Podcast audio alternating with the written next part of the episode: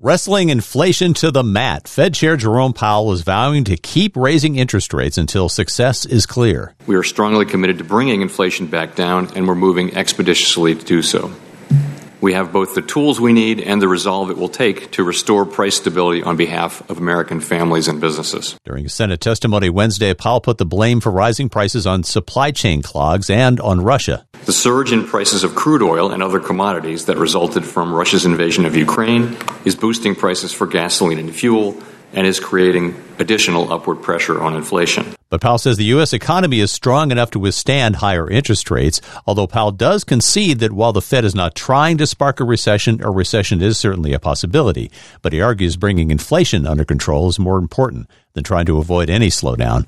The high price of gas is cutting into consumption, which is helping lower prices a little. Data shows sales at gas stations during the first week of June were more than 8% lower than the same week last year. Drivers are not completely filling their tanks with each purchase, just buying enough to get by, and they're cutting back on daily trips.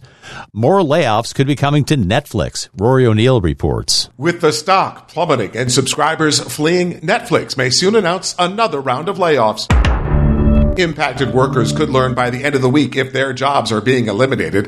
Netflix stock is down more than 70% this year, and the company expects to lose 2 million subscribers this quarter as more streaming competitors come online.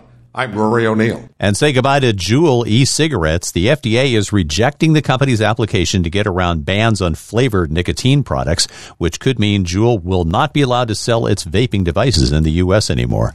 However, Juul could appeal. In 2020, the FDA banned the sale of sweet and fruity e-cigarette cartridges, but did allow the continued sale of tobacco-flavored versions made by two of Juul's rivals. Consumer and Business News, Joe McConnell, NBC News Radio.